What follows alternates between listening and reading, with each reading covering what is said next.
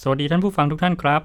ยินดีต้อนรับเข้าสู่ G Podcast ผมเกียรติยศกุลเดชชัยชาญ จากศูนย์ความเป็นเลิศด้านการศึกษาวิทยาศาสตร์สุขภาพครับ วันนี้เราจะมาพูดคุยกันในหัวข้อเรื่อง การประเมินความเข้าอกเข้าใจผู้อื่น ของนักเรียนในโรงเรียนวิทยาศาสตร์สุขภาพครับ วิทยากรของเราในวันนี้นะครับ ท่านเป็นอาจารย์แพทย์ทหารที่เชี่ยวชาญเกี่ยวกับสรีระวิทยาครับท่านเรียนจบปริญญาเอก ด้านสรีระวิทยามาแล้ว และสนใจงานด้านการศึกษาครับ จึงเข้าศึกษาและสำเร็จการศึกษาหลักสูตร วิทยาศาสตร์ มหาบัณฑิต การศึกษาวิทยาศาสตร์สุขภาพครับ วิทยานิพนธ์ของท่านท่านก็ทำเรื่องเกี่ยวกับเอมพาตีครับ และงานชิ้นนี้ก็ได้นำไปนำเสนอในงานประชุมวิชาการแพทยศาสตร์ศึกษาแห่งประเทศไทยนะครับ แล้วก็ได้รับรางวัลด้วยนะครับ ท่านเป็นหนึ่งนะครับ ในอาจารย์แพทย์นะครับที่ทำงานด้านการประยุกต์เกี่ยวกับการใช้ transformative learning นะครับ การจัดกระบวนการเรียนรู้ด้านการดูแลผู้ป่วย การฟังด้วยใจ การสื่อสารด้วยใจนะครับ non-verbal communication นะครับ ปัจจุบันครับ ท่านเป็นอาจารย์ภาควิชาสรีรวิทยา หน่วยแพทยศาสตร์ศึกษา วิทยาลัยแพทยศาสตร์ พระมงกุฎครับ ขอต้อนรับพันเอกหญิง ผู้ช่วยศาสตราจารย์ ดร จิตวีนามหาคีตะครับ สวัสดีครับอาจารย์ครับ สวัสดีค่ะ สวัสดีครับขอเรียกแทนอาจารย์ว่าอาจารย์จูนนะครับ ได้ค่ะ แล้วก็ขออนุญาตเรียกว่าอาจารย์ปูนด้วยได้ไหมคะ ได้เลยครับยินดีขอบคุณครับค่ะข้อแรกครับอาจารย์จูนมีค่ะคนสงสัยกันเยอะเลยว่าเอมพาตีจริง ๆ คืออะไรครับอาจารย์ ถ้าเราไปดูนิยามนะคะ ในแต่ละสาขาจะมีความหมายหลากหลายไม่ได้เหมือนกันเป๊ะอืมแต่เท่าที่รีวิวมีจุดร่วมค่ะ ดังนั้นในวันเนี้ยเอ่อสิ่งสำคัญขออนุญาตเป็น เหมือนเออนิยามเชิงปฏิบัติการละกันที่เราจะได้นำไปประยุกต์ใช้ในบริบทการแพทย์ครับและนำไปสู่การดูแลผู้ป่วยในทางการแพทย์และบุคลากรการแพทย์ได้นะคะครับเอ่อคำว่า empathy นี้นะคะคือ understanding อือฮึหรือความเข้าอกเข้าใจ ทีนี้เข้าใจอะไรก็คือเข้าใจในความรู้สึก ความคิด หรือมุมมองที่ผู้ป่วยกำลังเป็น เนาะทีนี้ความสามารถใด ๆ ที่จะส่งเสริมความเข้าอกเข้าใจนั้นได้ นั้นนำไปสู่การเกิด empathy ได้ แต่คีย์เวิร์ดของคำว่าเข้าใจอย่างเดียวยังไม่พอ เข้าใจแล้วต้องมีความสามารถที่จะแสดงออกหรือสื่อสารอือฮึให้ผู้ป่วยรับทราบได้ด้วยว่า คุณหมอกำลังเข้าใจอยู่นะ เข้าใจถูกไหม และเป็นเหมือนความตั้งใจที่จะช่วยเนาะถ้าอย่างนี้จูนจะขออนุญาตขมวดอีกครั้งหนึ่ง ถ้ามองง่ายๆจะเหมือน understand ทีนี้ตรงนี้ก็คือทั้งความสามารถที่จะ sense เข้าสู่การ understand อือฮึเข้าใจ และอีกพาร์ทหนึ่งคือความสามารถที่จะ express and help อือฮึอะแต่จะได้ง่ายขึ้นเป็น2หมวดใหญ่แบบเนี้ยค่ะ อาจารย์จูนคิดว่าความเข้าใจและการแสดงออกจากการสื่อสารเนี่ยครับ มันจะเป็นทักษะหรือมันจะเป็นจิตคติดีครับอาจารย์จูนนี่เป็นคำถามที่หลายท่านสงสัยกันมาก ขออธิบายโยงไปถึง sympathy ด้วยเลยละกันนะคะ คือคำว่าเข้าใจเนี่ยจะเห็นว่ามีทั้งความรู้สึกความคิดมุมมอง คราวนี้ค่ะเอ่อคำว่าเข้าใจในที่นี้เป็นได้ตั้งแต่ถ้าสมมุติว่าเราเข้าใจเหมือนกับที่ผู้ป่วยเป็นเลย เหมือนรู้สึกร่วมตามไปด้วย จนกระทั่งอินหรือจมลงไป ในลักษณะเนี้ย บางท่านเขาเรียกว่า sympathy บางท่านใช้คำว่า affective empathy เปรียบเหมือนถ้าสมมุติเราเห็นใครกำลังทุกข์เหมือนกับการจมน้ำแล้วถ้าเราก็ตกใจไปด้วย รีบลงไปช่วยแล้วก็เลยพากันจม อันเนี้ยคล้ายๆกับ sympathy หรือ affective empathy ทีนี้สิ่งนี้ไม่ใช่ไม่ดี เพราะนี่คือการทำให้รู้ว่าโลกของผู้ป่วยหรือความรู้สึกมันเป็นขนาดไหนยังไง แต่คีย์อยู่ตรงตำราฝรั่งใช้คำว่าสติเลยนะคะอือฮึถ้าเกิดว่าเราตั้งสติได้ เราสามารถชิฟไปสู่เอมพัตตีคือเรารู้ว่าเขากำลังทุกข์ แต่เราตั้งหลักได้และสามารถที่จะมอง ว่าเราจะช่วยเหลือได้อย่างไร เพื่อให้ผู้ป่วยท่านนั้นเนี่ยไม่จมลงไปซะทีเดียวอย่างเช่น ถ้าเขาจมน้ำเราจะ ตกใจไปด้วย แต่เราตั้งหลักได้ว่าเราจะเข้าไปช่วยมุมไหนยังไง คุณหมอก็ไม่อินหรือไม่จมจนกระทั่งไม่สามารถไปตรวจรักษาผู้ป่วยต่อได้ แต่ยังวางแผนต่อได้อย่างมีประสิทธิภาพ เพราะฉะนั้นสติตรงเนี้ยจะแยกระหว่างอารมณ์ความรู้สึกของผู้ป่วยอือฮึและของบุคลากรการแพทย์เองเพื่อตั้งหลักและไปใช้เอ่อดูแลผู้ป่วยได้ พาร์ทที่ตั้งหลักและดูแลผู้ป่วยได้ เขาบอกว่า cognitive empathy อือฮึบางตำราใช้คำว่า empathy ไปเลยโดยตรงอืมเพื่อแยกกับ sympathy คันนี้ค่ะ พอถามเป็นโหมดไหนอือฮึเลยต้องตอบว่า เป็นได้ทั้งสองผสมผสานกันไป แต่ที่เกิดประสิทธิภาพในวงการแพทย์ คือช่วยชิฟมาสู่การมีสติ และเป็น cognitive empathy ด้วยนะ จะได้มีประสิทธิภาพในการดูแลรักษาอืมอ่านั้นก็เลยจะเท่ากับว่าเราจะได้นิยามของ empathy sympathy ไปในตัวอือฮึค่ะทีนี้บางท่านจะสงสัยคำว่า compassion อือฮึนี่โยงกับสิ่งเมื่อกี้ ถ้าเกิดว่ามองให้เป็นภาพเหมือนอา คณิตศาสตร์ วงกลมสองวง empathy กับ sympathy อือฮึส่วนที่มาซ้อนทับกันนะคะ ตรงนั้นเรียกว่า compassion อืมคือมีทั้งเข้าใจอย่างที่เขาเป็น แต่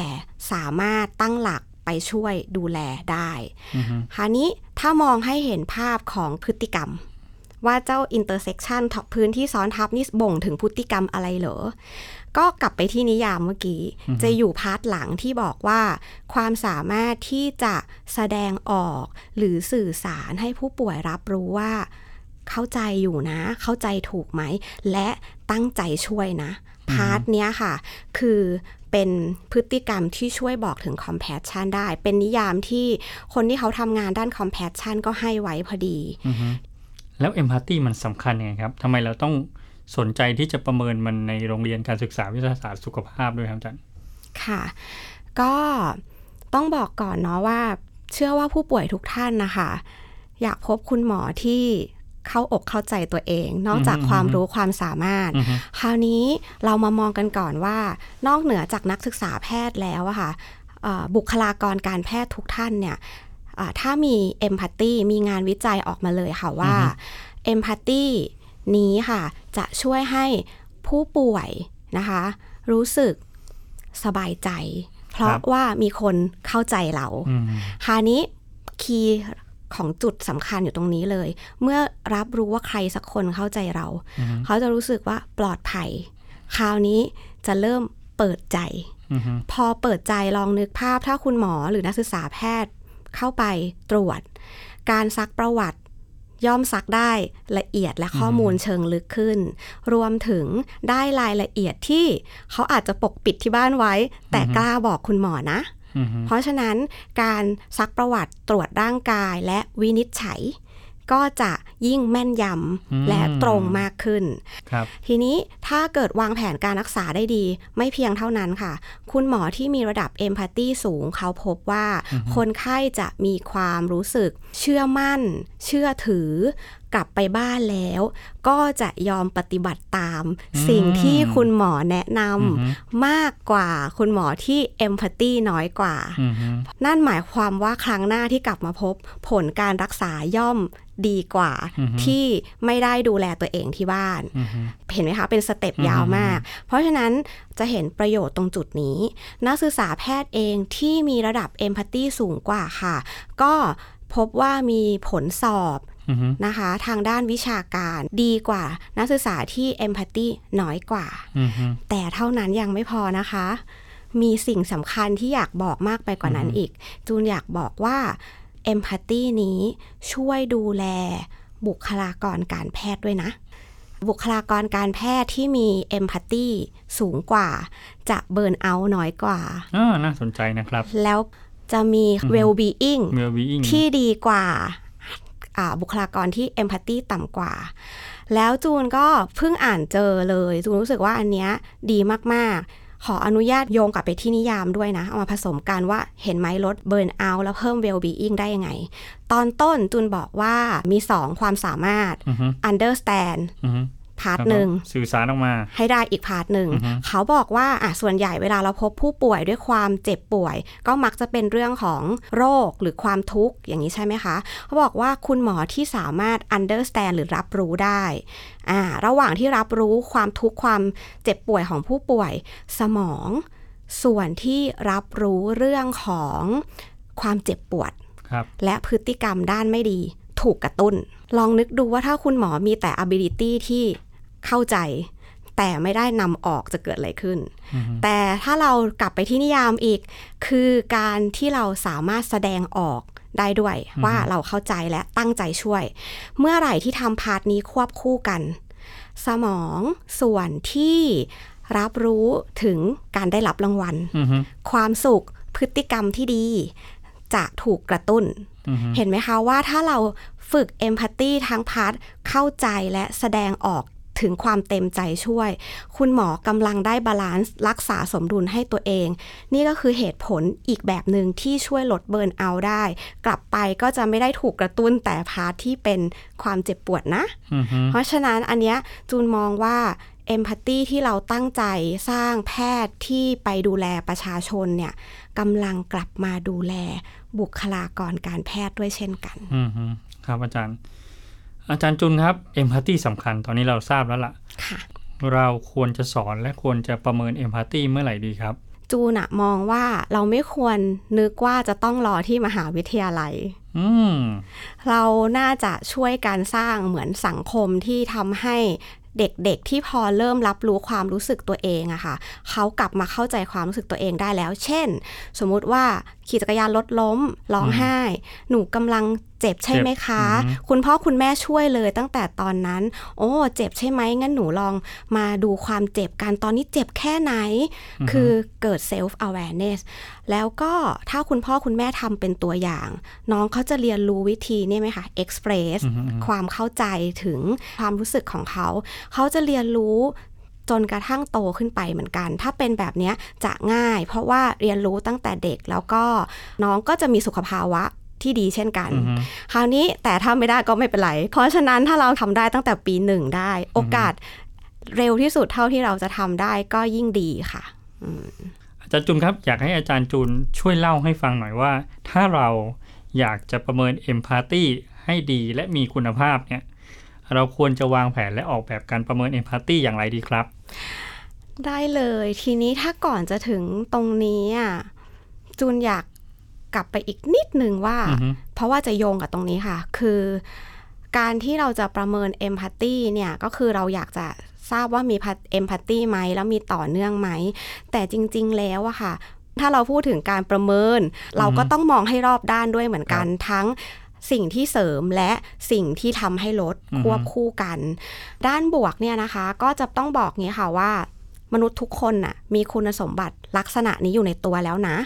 แต่เหมือนกับถ้าเราอะค่ะมองว่าเวลาที่เรา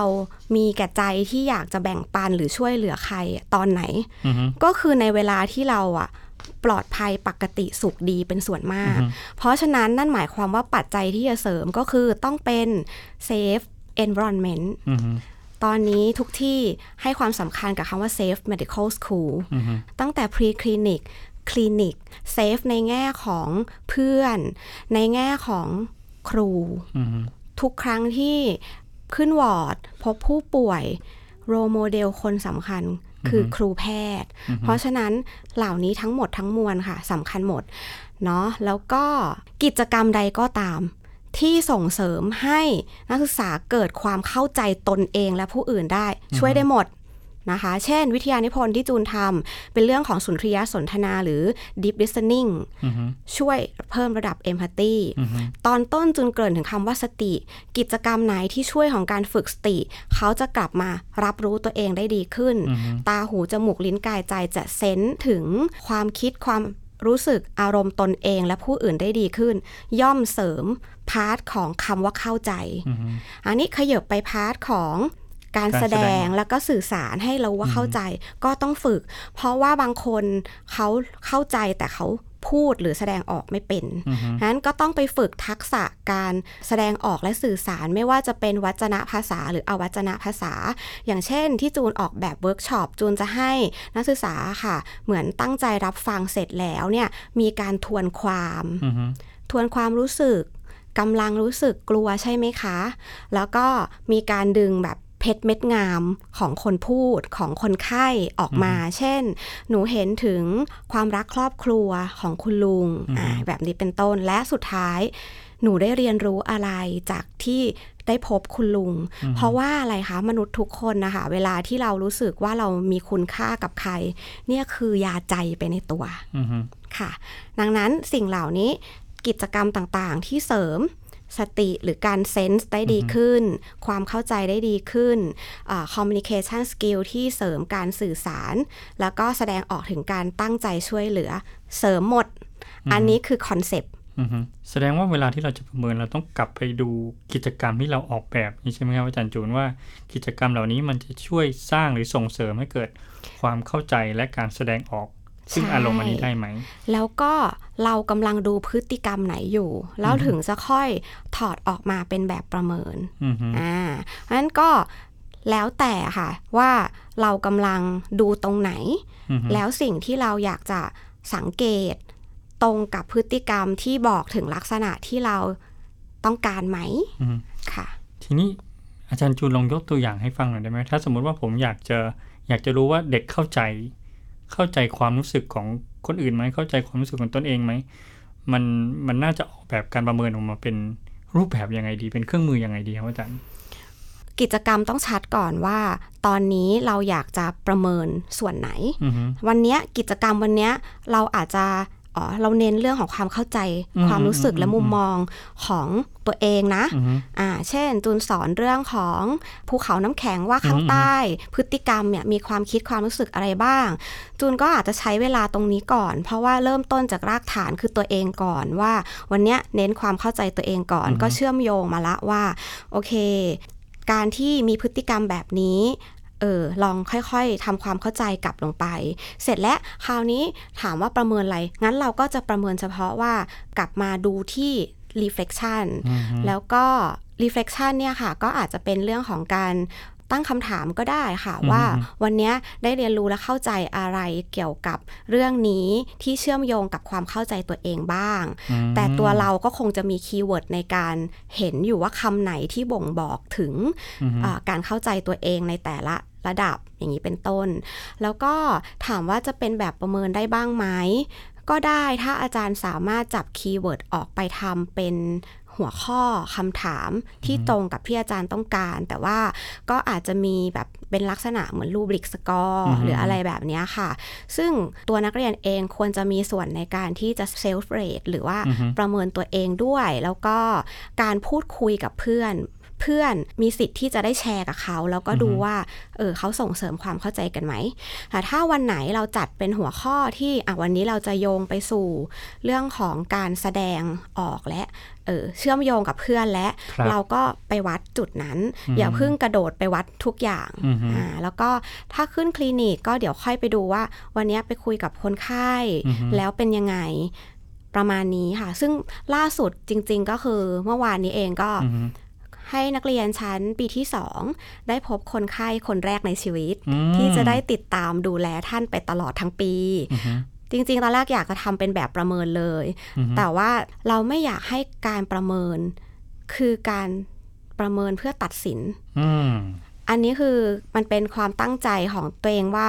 เราอยากให้ประเมินเพื่อสร้างคนอือฮึแต่ไม่ได้ประเมินเพื่อตัดสินอือฮึทีเนี้ยพอประเมินเพื่อสร้างก็เลยลองใช้วิธีให้ผู้ป่วยท่านสะท้อนอืมสะท้อนว่าวันนี้ที่ได้พบกับหนูตลอดครึ่งวันกับผมครึ่งวัน มีอะไรที่ผมแบบว่าทำได้ดีประทับใจและอยากขอผมบังคับอ่ามีทั้งผู้ป่วยที่สะท้อนได้และไม่ได้อืมอ่า ซึ่งสะท้อนได้ก็เช่นแบบเออหนูอะตั้งใจฟังป้าดีนะอ่าอ่ามันเป็นพลังค่ะอาจารย์ปูนอืมแล้วพลังที่ได้จากผู้ป่วยโดยตรงอะยิ่งกว่าครูหรือเพื่อนของเขาอืม เพราะว่าคือคนสำคัญของเขาตรงนั้นอืมอ่า แล้วก็บางทีก็อาถามว่ามีอะไรที่หนูจะพัฒนาให้ดียิ่งขึ้นได้อีกอืมอ่า ใช้พยายามใช้คำเชิง positive ไม่ใช่ว่าหนูยังทำอะไรไม่ดีอะไรอย่างเงี้ยค่ะ อะไรที่หนูจะดียิ่งขึ้นในครั้งต่อไปคะเขาก็บอกว่าหนูต้องกล้าถาม นี่เพิ่งอ่านมาเลยเมื่อเช้า หนูต้องกล้าถามในสิ่งที่หนูอยากรู้ครับแล้วมีขมวดด้วยนะ แต่หนูต้องถามด้วยความ เข้าใจและนึกถึงความรู้สึกผู้ป่วยนะครูที่ดีเลยค่ะ ครูที่แท้จริงอยู่ตรงนั้นแล้วทีเนี้ยจูนรู้สึกว่าสิ่งเนี้ยจะมีพลังยิ่งกว่าตัวเลขอือฮึที่ให้คะแนน แต่จูนก็ไม่ได้ต่อต้าน จูนกำลังจะบอกว่า ถ้าเกิดว่าการประเมินเป็นตัวเลข ช่วยให้เราสามารถมองเห็นภาพ แล้วก็สรุปผลได้ดี ก็เป็นไปได้ เพียงแต่ว่าเราดูระยะเวลาให้ดี จูนก็มองเอาไว้ค่ะว่าเนี่ยผู้ป่วยที่นักเรียนได้พบเนี่ยจะเป็นลักษณะที่ได้พบต่อเนื่องทุก 3 เดือน 2 เดือนไปจนตลอดจบปี 2 ครั้งแรกๆจูนจะใช้วิธีสะท้อนแบบนี้แหละครับแต่พอสุดท้ายจนจบครั้งสุดท้าย อาจจะขยับไปสู่แบบสอบถามแบบประเมินนะ เพราะน้องเขาก็จะรู้สึกว่าเขาไม่ได้ เกรงกับการถูกตัดสินน่ะอือฮึถ้าเกิดไปครั้งแรกปุ๊บถือใบนี้ไปให้เขารู้สึกว่ามีคนกำลังให้คะแนนอือฮึเขาจะรู้สึกไม่เป็นธรรมชาติ ซึ่งนี่ก็เป็นอีกคีย์หนึ่งของเอมพัตตีด้วยเหมือนกันอืมอันนี้คือฝั่งบวก ครับ ค่ะ อะฟังฟังบวกมาละ เอ่อเท่าที่ฟังมาอาจารย์จูนเหมือนมีเครื่องมือหลากหลายมากเลยเนาะ อาจารย์จูนพยายามดูว่าถ้ามันเป็นนิยามในส่วนของความเข้าใจเนี่ย อาจารย์จูนพยายามให้เด็ก reflection โดยการเขียนอะไรอย่างนี้ออกมาใช่ไหมฮะค่ะ โดยการเขียนโดยการที่อาจจะมีแบบสังเกตอะไรยังไงบ้าง แต่พอไปถึงการที่พยายามจะแสดงออกความรู้สึกแสดงออกค่ะอาจารย์จูนพยายามใช้ 360 360 องศาใช่ไหมแบบเนี้ยสำหรับจูนมองว่าคนที่อยู่ตรงนั้นและเป็นบุคคลที่เกี่ยวข้องทุกคนมีอือฮึความสำคัญหมด ตัวนักเรียนเองอะค่ะก็ควรมีสิทธิ์ได้รับการคือประเมินตัวเองอือฮึเพราะว่าจูนกำลังมองว่าเอมพัตตีใครก็ไม่เข้าใจข้างในของเขาเท่ากับ เขากลับไปสังเกตตัวเองด้วยใช่ไหมครัคะบสองบุคคลสำคัญที่เมื่อกี้เล่าให้ฟังอืมผู้ป่วยผู้ป่วยสามเพื่อนเขามีสิทธิ์อืมที่จะช่วยกันได้ค่ะ ครับ เมื่อกี้เราทิ้งไว้นิดนึงว่าเอ่อด้านบวกเป็นอย่างนี้ละ ค่ะ ทีนี้อาจารย์จุนครับ ด้านลบที่จะค่ะส่งผลต่อการประเมินเนี่ยอืมเราจะจัดการยังไงดี โอเค งั้นขอเพิ่มเติมก่อนว่า ปัจจัยอะไรที่ทำให้เอมพัตตีลดลงอือฮึมีงานวิจัยเชิงคุณภาพค่ะ ออกมาเลยนะคะ เชิงปริมาณก็มีบอกว่าระดับเอมพัตตีอะค่ะ ลดลงมีประมาณ 3 หมวดใหญ่ที่จูนอ่านแล้วจับประเด็นได้เนาะหนึ่งก็คือในเรื่องของสภาพแวดล้อม เช่นอ่า สภาพแวดล้อมที่เขารู้สึกไม่ปลอดภัยอือฮึ psychological safety สำคัญมาก แล้วก็เอ่ออันหมวดนี้ก็หมายรวมถึง เช่น workload อือฮึถ้าเกิดว่าคุณหมออะทำงานจนแทบไม่ได้พักเลยอืมอืมอืมก็เหมือนเราเนาะอือฮึเราเหนื่อยไม่ว่าจะกายหรือใจอะ แม้จะมีจิตใจ ตั้งใจดีแค่ไหนอืมมันก็ไม่ค่อยจะมีเรี่ยวแรงอืมที่จะไปส่งสิ่งที่ดีๆ empathy กับใครอือฮึฉะนั้นเราต้องกลับมาแฟร์กับนักศึกษาด้วยอือฮึเราต้องจัดสภาพแวดล้อมตรงนี้ให้ดีด้วยอือฮึสองอันนี้ก็ key อีกเหมือนกัน ครูค่ะอืมตัวเราเนี่ยนะ ใช่ค่ะอือฮึ role model เพราะเขาบอกว่าอันนี้นักศึกษากลับมาบอกตนเองด้วยเหมือนกัน บอกว่าผมอะ ต้องทำตามที่อาจารย์ที่ดูแลผมบอกอืมนั่นหมายความว่าแบบไหนที่ผ่านอืมผมก็ย่อมต้องทำตามนั้น อันนี้บอกได้เพราะว่าจูนอยากเป็นเหมือนเลสเซ n เ e ิร์นกับครูในประเทศของเราเนาะเพราะฉะนั้นนักเรียนแพทย์อะค่ะเอ่อเขา เขาทำทุกอย่างเพื่อเขาก็จะได้ผ่านพาร์ทนั้นๆไปอือฮึนั่นหมายความว่าใครล่ะ ที่มีเป็นผู้เหมือนคล้ายๆ มีอำนาจในการจะบอกว่าเขาผ่านหรือไม่ผ่านอือฮึมองไปที่ไหน เขาก็ต้องตามไปตรงนั้นอือฮึแม้ว่าเราอาจจะเคย ฝึกในสิ่งนี้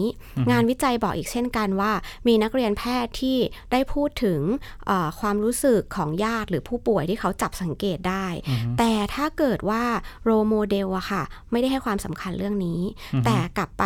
โฟกัสที่โรคอือฮึที่วิชาการ เขาก็จะกลับไปที่ตรงนั้นแทนแล้วก็ทิ้ง part นี้ตามไปด้วยอือฮึนั้น role model เนี่ยสำคัญมาก รวมถึง จะทำยังไงที่การตั้งคำถามนั้นแสดงออกถึงความปลอดภัย psychological safe ด้วยที่เขาไม่รู้สึกว่า เฮ้ยเขาถูกซอย คือถ้าเราลดตรงนี้ได้ อาจารย์จะเห็น empathy ที่แท้จริง เพราะถ้าเขารู้สึกตัวเองยังไม่ปลอดภัยยังไม่ survive เขาก็ไม่ empathy ใครได้ง่าย อันนี้อันที่สอง อันที่สามถามว่าทำไมสิ่งเมื่อกี้ถึงเกิดขึ้น ระบบการวัดและประเมินผลค่ะอาจารย์อือฮึ มีงานวิจัยอีกเหมือนกันบอกว่า ระบบการวัดที่มุ่งเน้นทางด้านเฉพาะวิชาการเท่านั้น ความรู้เท่านั้น ย่อมทำให้นักเรียนโฟกัสไปที่สิ่งที่ตัวเองจะต้องรอดและผ่านอือฮึถ้าไม่โฟกัสถึงการประเมินพัฒนาเรื่องของทักษะ soft skill เขาก็วางไว้ก่อนครับแล้วพอจบแล้วเราอยากให้มี empathy เลยก็เขาก็กะจะไรลืมอยู่ไปแล้วใช่ไหมใช่ค่ะ เท่าที่ฟังมาอาจารย์จูนเนี่ย เริ่มสอนเอมพาตีตั้งแต่ปีสองเลยเนาะ ค่ะ ตอนนี้ปีหนึ่งละ ตอนนี้ปีหนึ่งแล้วด้วย โอเคดีมากเลยครับ อาจารย์คิดว่าเราควรจะประเมินเอมพาตีตั้งแต่ปีหนึ่งปีสองปีสามปีสี่ควรจะประเมินทุกชั้นปีไปเลยไหมครับอาจารย์เอ่อมีสิทธิ์ค่ะ ถ้าเมื่อไหร่อาจารย์ที่จัดกิจกรรมแล้วล่ะก็ อาจารย์สามารถที่จะประเมินได้ทั้งนั้นเลยนะคะ หมายถึงว่าถ้าอาจารย์จัดกิจกรรมที่อาจารย์มีเอมเรื่องของ empathy อืมหรือ empathic communication อาจารย์ประเมินได้ตลอดทางแต่จูนก็ชวนอาจารย์อย่างนี้ค่ะว่าก่อนประเมินอาจารย์ค่ะ มาปักธงก่อน milestone อือฮึอือฮึปี1ถึง6 ถ้าเอาคำอยากเห็นบัณฑิตแพทย์ที่มี empathy มี empathic communication งั้น 1 2 3 4 5 6 อาจารย์จะใส่กิจกรรมอะไรบ้างอืมพอได้ภาพรวมของ milestone อาจารย์จะใส่กิจกรรมถูก อาจารย์จะเริ่มเห็นว่าโอปีหนึ่งเนี่ย เดี๋ยวเรา self understanding กับอือฮึเพื่อน แล้วก็ครอบครัวดีๆ ก่อนนะอือฮึจูนให้ความสำคัญตรงนี้ก่อน เพราะว่าจูนให้ความสำคัญกับ transformative learning อือฮึ คือถ้าตัวเราเห็นประโยชน์และเอ่อเปลี่ยนแปลงจากตัวเราข้างใน เราจะสามารถให้คุณค่าและไปทำสิ่งนั้นได้อย่างยั่งยืนอือฮึจูนก็เลยให้เขาต้องฝึกที่ตัวเองก่อนแล้วก็มีการกลับไปคุยกับคุณพ่อคุณแม่ด้วยนะคะอือฮึว่า เออเป็นยังไงแล้วต้องฝึกสะท้อน ความคิดความรู้สึก แล้วก็เพชรเม็ดงาม สิ่งดีๆ ที่เขาเห็นในครอบครัว หลายครั้งนักเรียนกลับมาเขียน reflection ส่งเนี่ยบอกเลยว่า เขาไม่เคยรู้มาก่อนเลยว่า คุณพ่อคุณแม่เขาเนี่ยมีความทุกข์นะ เขาคิดว่าเออที่เขาได้สตางค์เนี่ย ทุกอย่างก็เป็นไปตามปกติ แต่ไม่รู้ว่ากว่าจะได้มา พ่อกับแม่มีความกังวลอะไรบ้างอือฮึอะนี่คืออันนี้ปีต้นอือฮึๆพอปีสองอย่างเงี้ยค่ะ จูนก็จะเริ่มให้ได้ไปพบกับอ่าผู้ป่วยคนแรก ผู้ป่วยท่านแรกเงี้ยอ่าปีสามก็อาจจะเป็นเหมือนลักษณะโปรเจกต์มากขึ้นอือฮึเราจะทำอะไรได้บ้างเพื่อที่จะทำให้ผู้ป่วยอ่า วอร์ดนี้มีความสุขมากขึ้นอือฮึพอปี 3 4เนี่ยจะคาบเกี่ยวกับการที่จะได้แบบเริ่มฝึกแล้วก็ตรวจรักษา ปี 3 มีการเตรียมจูนก็จะเตรียม 2 ก็มีเรื่องของ การจัดสถานการณ์จำลองอือฮึผู้ป่วยสมมุติ ฝึกซักประวัติตรวจร่างกายกับผู้ป่วยสมมุติ และสิ่งที่จูนก็พยายามอ่อมสนับสนุนแล้วก็นำเรื่องของการออกแบบการประเมินใส่เข้าไปด้วย ซึ่งทางอาจารย์ซิมูเลชันท่านก็แบบว่ายินดีมาก ๆ ก็คือขอให้ผู้ป่วยสะท้อนอีกเหมือนกันอือฮึว่าเมื่อกี้ที่คุณหมอทำชอบอะไรอือฮึหรือว่าอยากให้เพิ่มอะไรเขาก็จะบอกเลยว่าชอบที่คุณหมออะทำอะไรก็ขออนุญาตก่อนอือฮึถามชื่อเขาก่อน อะไรอย่างเงี้ยค่ะ ซึ่งเนี่ยสิ่งเนี้ยเขาจะจำไปนานอือฮึอันนี้ก็คือปีประมาณ 2 3 4 ก็จะพยายามค่อยๆไล่ไป แต่พอ4เนี่ยเขาจะเริ่มเจอผู้ป่วยที่โดยตรงที่แบบว่าดูแลเริ่มซักประวัติอะไรมากขึ้นนะคะ คราวนี้ก็อาจจะต้องประยุกต์ให้ชัดเจนขึ้น เช่น อย่าลืมพาร์ทของการแสดงถึงความเข้าอกเข้าใจนี้ไปด้วยนอกเหนือจากความรู้อือฮึ แล้วก็การซักประวัติตรวจร่างกาย ตรงนั้นก็อย่าลืม part นี้ด้วย ก็ค่อยๆไล่ไปค่ะ พอปี 5 ก็อาจจะเป็นผู้ป่วยที่มีโรคซับซ้อนขึ้นอือฮึปี 6 ก็อาจจะแบบลักษณะ end of life care แบบเนี้ยอืมมากขึ้น ซึ่งถ้าเราค่อยๆไล่ไปตามนี้อาจารย์ก็จะเห็นว่าหนีไม่พ้น concept เดิมอือฮึเข้าใจไหม สามารถสื่อสารแสดงออกให้ผู้ป่วยรับรู้ได้ไหม เพียงแต่กิจกรรมนั้นเปลี่ยนไปประเมิน 360 องศาได้เหมือนเดิมอือฮึและ keyword สำคัญที่สุดที่จูนอยากขอฝากไว้ ประเมินเพื่อสร้างอือฮึให้เขาพบศักยภาพของเขาเองอือฮึถ้าเกิดนักเรียนแพทย์พบสิ่งนี้ค่ะอือฮึอาจารย์เลิกถามได้เลยว่าเมื่อไหร่จะยั่งยืนอือฮึเพราะเมื่อเขามีความสุขที่เขารู้ว่าเขามีคุณค่า เขาช่วยเหลือเพื่อนมนุษย์ได้ ทุกครั้งที่ผู้ป่วยรู้สึกดี ใครจะไม่อยากทำแต่ถ้าการประเมินนี้เป็นไปเพื่อ ตัดสินแบบน่ากลัวสมมุติอืมทำไมถึงเป็นแบบนี้อือฮึเขาจะเพียงทำให้ตัวเองเอาตัวรอดก่อนอือฮึจะยั่งยืนไหม อาจารย์ก็จะได้รับคำตอบเอง ทีเนี้ยจูนก็เลยมองว่าอันเนี้ยเป็นเส้นผมบางภูเขานะอือฮึถ้าประเมินเพื่อสร้างคน for learning อือฮึเพื่อเรียนรู้เพื่อมีคุณค่าในตัวเอง ยิ่งได้มากเท่าไหร่ ยิ่งส่งเสริมให้ยั่งยืนอืม คำถามข้อสุดท้ายละ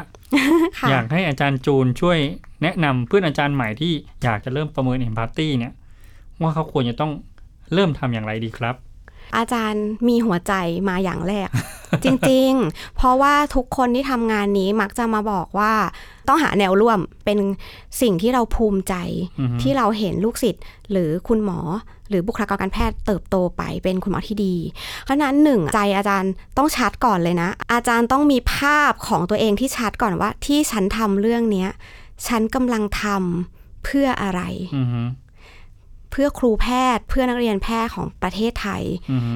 เห็นภาพเลยอะว่าเป็นยังไงอืมแล้วถ้าตรงนั้นชัด เดี๋ยวที่เหลืออาจารย์จะค่อยๆมีพลังทอือฮึำอะคราวนี้กลับมาตามหลักการอือฮึ 1. objective อ่า 2. learning activity กิจกรรม ถ้าอาจารย์ชัดวัตถุประสงค์ วันนี้ขอ self understanding อือฮึพรุ่งนี้เป็น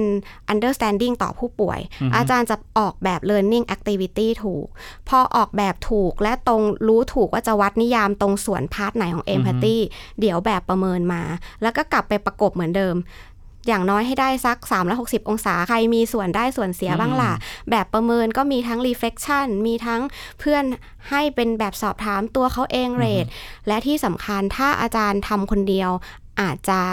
ไม่ไหว เพราะนักเรียนแพทย์มีจำนวนเยอะ อาจารย์หาเพื่อนๆ มาที่มีแนวร่วมมาเป็น facilitator ด้วยกัน ถ้าเราจะประเมินเรื่องนี้ค่ะเออจูนมีความตั้งใจว่าจะเป็นเพื่อเรียนรู้นะอือฮึไม่ใช่เพื่อตัดสินนะ ก็จะชวนกันมาแล้วก็เปิดเป็น workshop facilitative skill for mentor ให้ด้วยอือฮึเพราะว่าอันนี้คือตัวสำคัญที่จะทำให้นักเรียนเขารู้สึก safe แล้วก็กล้าบอกเนาะอือฮึก็ชวนกันมาทำเป็นทีม คีย์สำคัญก็คือ อาจารย์จะต้องเป็นผู้ที่สามารถให้ feedback ที่เป็นของขวัญอืมกับนักเรียนได้ เป็นยังไง feedback ที่เป็นของขวัญไง feedback นั้นคือเคยไหมที่ตื่นมาแล้วแบบ วันนี้อยากไปทำเรื่องนี้อยากเจออาจารย์คนนี้อยากรู้ว่าจะให้ feedback อะไรกับเรา แล้วเราชอบจังเลย ถ้าอาจารย์ต้องทำให้ได้ขนาดนั้น feedback ที่เป็นของขวัญไม่มีสูตรตายตัวเหมือนที่อาจารย์เรียนทฤษฎีไหนอืม ก็วันนี้นะครับเราก็ได้รับความรู้แล้วก็แนวทางปฏิบัติ แล้วก็วิธีการที่อาจารย์จูนทำอยู่แล้วเนาะที่อาจารย์ทำอยู่ที่ทำงานด้วยว่าค่ะตั้งแต่ปีหนึ่งถึงปีหกอาจารย์จูนทำอะไรบ้าง ซึ่งซึ่งต้องตบมือครับประเสริฐมากครับ ต้องบอกว่าทีมค่ะอือฮึเรามีทีม ของโมดูลนี้ก็คือว่า humanity and behavioral science พวกเราก็ยังเรียนรู้อยู่เหมือนกันค่ะอืมไม่ได้แบบว่าทำได้สมบูรณ์แบบ แต่ว่าเรากำลังเรียนรู้ไปกับนักเรียนอยู่ มีอะไรเรามาช่วยกันออกแบบนะอือฮึเนี่ยค่ะครับก็ก็ต้องขอบคุณอาจารย์จูนนะขอคบรับคุณค่ะ ขอบคุณอาจารย์จูนมาก ๆ เลยที่สละเวลามาพูดคุยกับพวกเรานะครับ ขอบคุณอาจารย์จูนครับ สวัสดีครับ ขอบคุณค่ะ